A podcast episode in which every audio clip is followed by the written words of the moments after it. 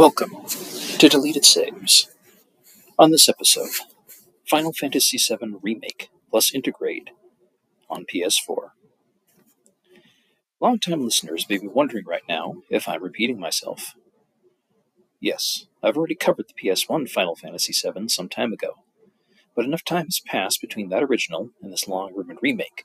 Over 20 years, in fact. Funny how time passes like that. So, why am I covering this one? If you are listening to this opening, then you must be at least a bit curious about it. So, let's get into 2020's Final Fantasy VII Remake, including the Intergrade DLC. When I reviewed the first game, I remarked on how, for its time in the series, it was such a shift in what had come before it. Usually Western medieval fantasy, seen through a unique Japanese lens. Now the world was a diesel punk fantasy set against a plot centering around environmental destruction, the lies we tell ourselves about ourselves to others, and of course, one misguided man's attempt to right the wrongs done to him by an impersonal and callous megalithic corporation who only saw him as a weapon of war. And then there was Sephiroth.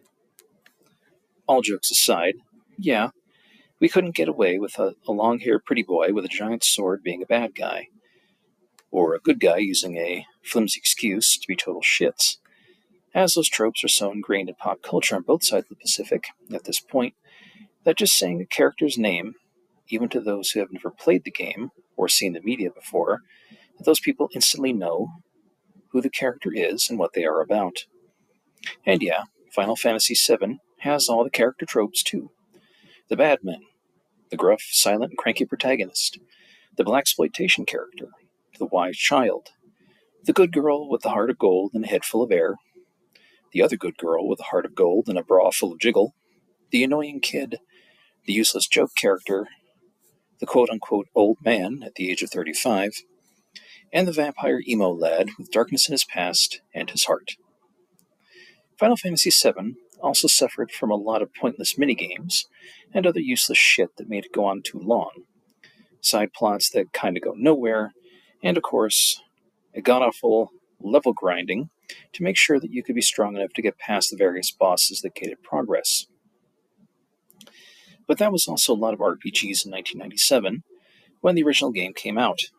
Not all, but a lot, especially when RPGs were considered a niche product of gaming, and the most familiar ones were RPGs from Japan, and most of the rest were locked on even more niche personal computers, like the Ultima series or the SSI Dungeons and Dragons titles, when PC players weren't using the Doom shareware. But despite all of that, Final Fantasy VII was a landmark title, a once in a generation title that brought in way more players than ever before, especially due to Square, the company who created it, heavily marketing it here in the US. I'm not saying all those new players stayed once they found out it wasn't a mindless action game but the press and the sales sort of spoke for themselves. It was also a good overall game, spread across three discs on the PS1, something almost unheard of in 1997. And believe me, we all judged how good a game would be based on how many discs it came with. Two whole discs! Wow, this game is going to take forever to finish. It's awesome! We said of a 15 hour experience. There are a lot of good lessons to be learned, too, about friendship, and fuck you if you think that's a silly idea, and protecting the only planet and home we will ever have against the greedy and the exploitative. Even though 20 plus years on it has been made very clear that we failed to learn that lesson, aren't particularly interested in doing anything about it of any real substance or action, and will die by our own hand as a species within the next century. But it was fun while it lasted, I suppose. But when it was found out this grand dame of the gaming world was getting a remake, as in a full modern update with all the graphics bells and whistles, full voice acting, and the like, people lost their shit. Would it be faithful? What would change, as so many things had in 20 years? What would the kids born after 1997 and playing it for the first time think? What would Square do, as this was no longer the Square of old, but the Square Enix of now? And when the remake debuted in the world, mid COVID pandemic in 2020, when we were all stuck inside with nothing to do and wondering if the apocalypse was upon us, people lost their shit even more, both good and bad. Aside from the graphics updates that made the dieselpunk city of Midgar look like the grimy underbelly of any major modern world capital city, and made all the main characters look like GQ and Sports Illustrated cover models, not much changed, except it was more action focused to fit with modern action RPGs, as opposed to the old turn based style of waiting between actions, which instantly caused some of the gaming sphere to start flipping their digital feces like rabid baboons. It was made clearly fairly quickly that this was yet an incomplete remake meant to only cover the beginning of the game up to where the party leaves the city of Midgar. So, about the first 10 or 15 hours of the original game. Oh, Square Enix, how dare you betray us? We, the real gamers, who had supported you and licked your supple assholes for decades waiting for your digital bukkake by not painstakingly recreating every flaccid part of our imagination for full release? Go fuck yourself, real gamers. You know damn well the age of microtransactions, paywall DLC, always online and perpetual revenue streaming gaming that you had to see something like this coming, especially when tastes changed, and those kids born after 1997 and playing games now couldn't get one shit less about what you knew before. And as I said, this is not the Square of old. The original game was directed by one Yoshinori Kitase, who helmed the Final Fantasy series from the sixth game in the series through the tenth game, as well as Chrono Trigger. And many of those games are held up on pedestals among gamers as some of the greatest titles of a sort of silver age of RPGs on consoles. However, of course, Kitase moved up in the company that took him out of development and producing, and someone had to take the lead. Eventually, that lead would fall to Tetsuya Nomura, who had worked on the series since the sixth game, but more famously co creating and spearheading the Kingdom Hearts series and the spin off Final Fantasy Advent Children, which, while they have many fans, the fan base is not as welcome in the gaming fandom as they would like, or we would think, and which pushed a lot of Square Enix resources towards a more action focused title of their RPGs, which pushed a lot of the old diehards out. And perhaps good riddance to them. The old grognards, tabletop term for guys who play too long and hate change or new players, tend to make gaming miserable when they don't know how to shut up. Also, all of this means that Nomura felt the game would be better broken up. I'm sure monetary gains being part of the reason, but also not to fatigue the player base in a new world where trying to keep players focused for a long time is difficult. Plus, this allowed him to come up with some new changes to the game.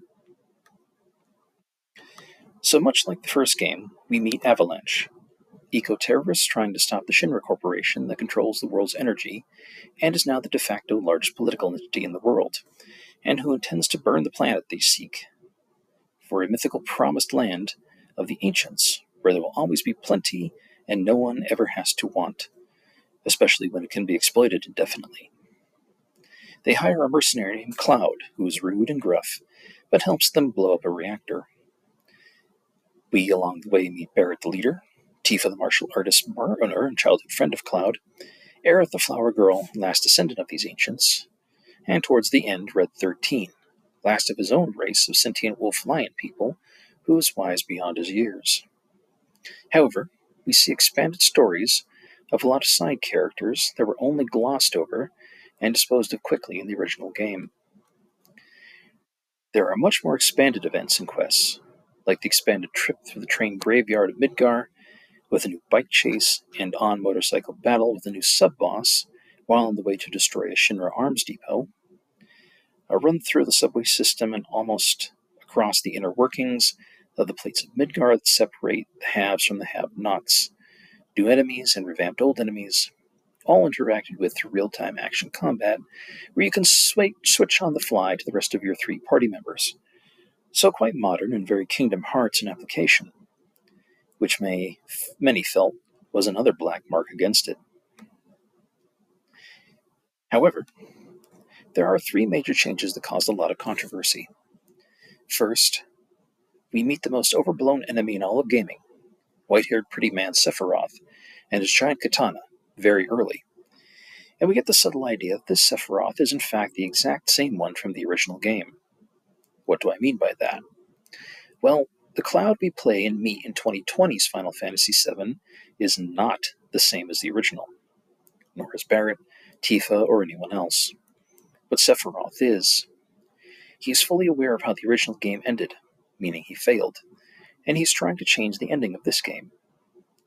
The same with Aerith. Despite her arid headedness, we get the idea she also knows what happened to her 20 years before and needs to let things play out the exact same way to keep the balance of the fabric of reality. Second, there are ghosts that attack the party and the party's enemies. At various points, trying to keep them from changing the plot or how events played out, such as hampering the party from saving Sector 7 from getting destroyed, though spoilers for an extremely popular 20 plus year old game and for a game that assumes you played the original, or resurrecting Barret when Sephiroth kills him late in the game because he did not die in the original. This shit caused diehards to cry tears of wrath and bash their sad little fingers into keyboards across the world, decrying this change in the plot. Finally, after the party breaks out of the Shinra Corporation, and we're getting to the end of the highway after fighting a hunter killer robot, the last fight of the game is against the gods of fate itself in order to break and kill the pattern of how the original game played out so the next parts of the game, which we now know at the time of this recording, is two more games, so a trilogy, almost like one story per disc of the original game. Hmm, strange. Can be something new and fresh with nods to the original. I see there has been an editor's note added here stating that as of the writing, and due to knowledge gained from the carnival of zero fucks given and corporate fuck yous that was the recent Summer Games Fest, that the sequel, Final Fantasy VII Rebirth will be on two discs instead. Hmm. Makes me wonder if the final game, Final Fantasy Weeaboo Waifu Taint Tickler, or whatever the hell they call it decided, will be on three discs, effectively doubling the size of the original game format. Anyway, I think it is a great idea. And get as mad as you want as Nomura, his boss is still Kitase, whose whole job now is to keep the Final Fantasy brand on target and consistent.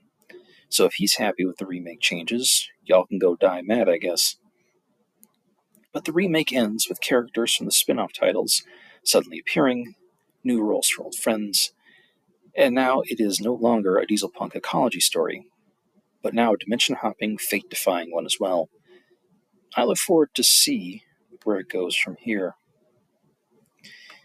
Intergrade is the new hotness side story to Final Fantasy VII Remake, starring the annoying kid Yuffie, a side character from the original you didn't need to get to beat the game and whose story went nowhere.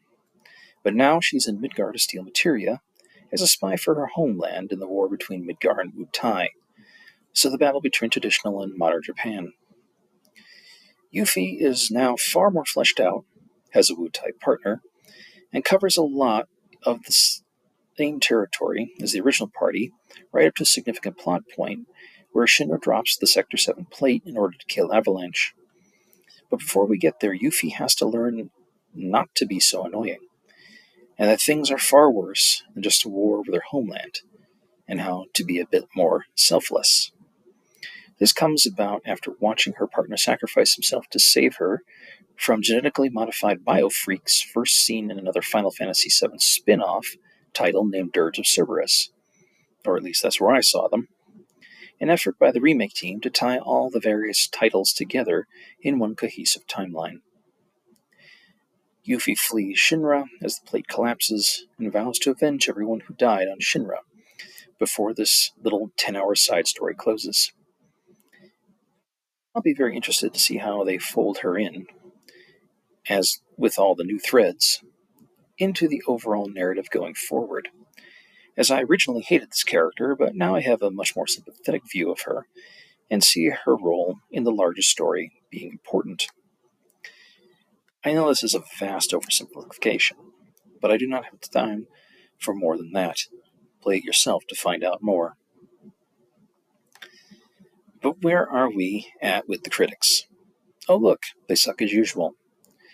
They praise the character arcs and new designs as well as the combat but got stuck on filler in the title.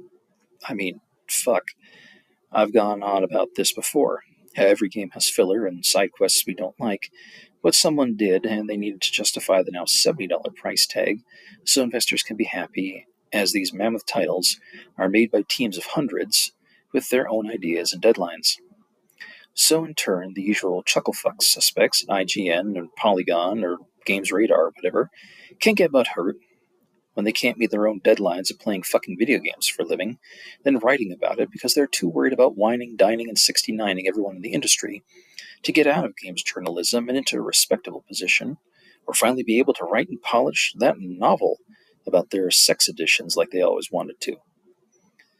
So they gave it generally favorable scores, but also a lot of 10 out of 10s. So they overall liked it. In the words of a wiser man than me, I offer the critics a hearty go fuck yourself in consideration of their work. But we're not here to muse on the fickle nature of paid entertainment reporters. I get to give my personal experiences and thoughts on this game. Well, a lot has indeed changed in 20 years. But it turns out my love of Final Fantasy, or indeed Final Fantasy VII, has not. I thought I'd left the Japanese style RPG behind many years ago in favor of the more Western style I could recognize from novels and films. But the king is the king for a reason. The developers of Japan, I have to say, have perfected the concept of fantasy, even well beyond its form of swords swung in defense of the kingdom or royal family, and moved into bigger yet more near and dear ideals like justice, friendship, love, and home. We grew complacent in the fantasies of old British men who were recalling the shell shock of World War I or the Blitz of World War II, while ignoring the sword and sorcery of the new American model that gave us Conan and Elric, and would eventually lead to Gibson and Stephenson, bringing us vistas of fantasy, but through the computer age. But Japan didn't. They took it all and perfected it with its own unique twist. And that is all we can ask as a creator, as there is no truly unique or new ideas under the sun, as it is written of in the old book. Final Fantasy VII Remake is not a remake in the literal sense, as we see it so often used today. It is a literal reimagining of the Final Fantasy VII game as a series of what ifs, asked of the developers and the players. What if the bad guy lived again through time and dimension but knew his defeat and wanted to change it? What if fate decreed otherwise? And I do not mean fate in the Greek mythological sense, but more the will of the continuity of the designers, and the desire of now a few generations of player not wanting or fearful of change. What if, indeed? Honestly, I loved this game. It was both the old and the new. It was happy memories and new directions I was glad to see. But once again, I am not quite the majority here. Change can be a bastard, and not something most people willingly accept. And I think that is the thing that upset people who detracted from the experience of the game most change. The designers wanting to forge a new path with old material, to create that which is new out of the old, discarded material, much like how found item artists create new works of beauty and absurdity out of junk. Can a urinal be art? Who the fuck knows, but we're going for it. Players, as we know too well, demand new experiences and change, but the second they get it, they decry it that it wasn't what they wanted, as if the designers can reach into their heads and suddenly pluck out the precious unformed proto memories of the way things should be, when the best they can do is focus groups and questionnaires. So when it got into the wild that Final Fantasy VII Remake was not a one for one remake of the original, too many people got too hurt and missed the point. All the advice I can offer to the public at large is to calm your collective hemorrhoids down, ladies and gentlemen. The idea had been to take the old property and make it new again, especially when it was a storied entry in an already storied series with too much side crap swirling around it like fetid afterbirth. Where else could they go? Had it been a one for one remake, I'm quite fucking sure people would have bitched upside of the internet chat rooms and down the other for some made up cause, because in a world where chaos holds sway and the disaffected proletariat swan about like the bourgeoisie once did, while they affect and change nothing in their own lives and spheres of influence, Then complaining about the digital sword man not being the same as we remembered in our wasted youths counts as making your voice known. All for the worse, trust me. I'm not saying you had to like it, but you need to shut the fuck up around people who do like it. Not everything is for you, or for me. I just happen to think this one is a win for Square Enix.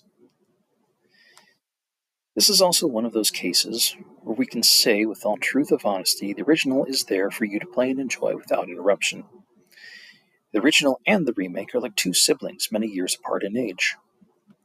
Yes, they have the same parents, but they are not the same people, and that is perfectly fine. They are not supposed to be or can be. The original recipe is its own thing, and so is the remake, and we can enjoy them both in the same world. People may not like the original, People may not like the remake. I don't fucking know. I can only speak for myself. And I'm happy with both of them.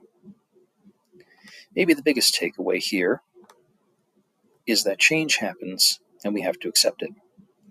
My other takeaway is a warning to all of us as the years have piled on.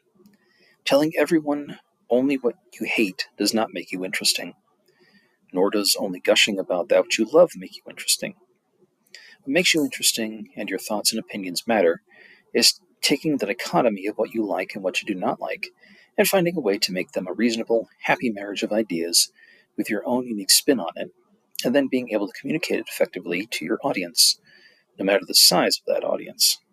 Much like taking old spare parts and junk and making something new and wonderful and crazy. Or like taking the bones of a worn out game and using it to make something wholly new while shining a spotlight on what made the original such a landmark. Kind of funny how that works, isn't it?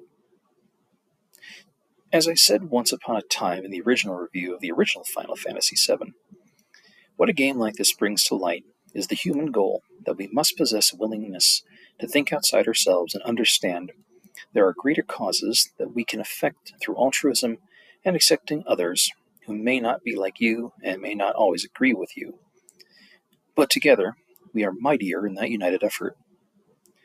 Final Fantasy VII Remake has reminded me that we still need to get there.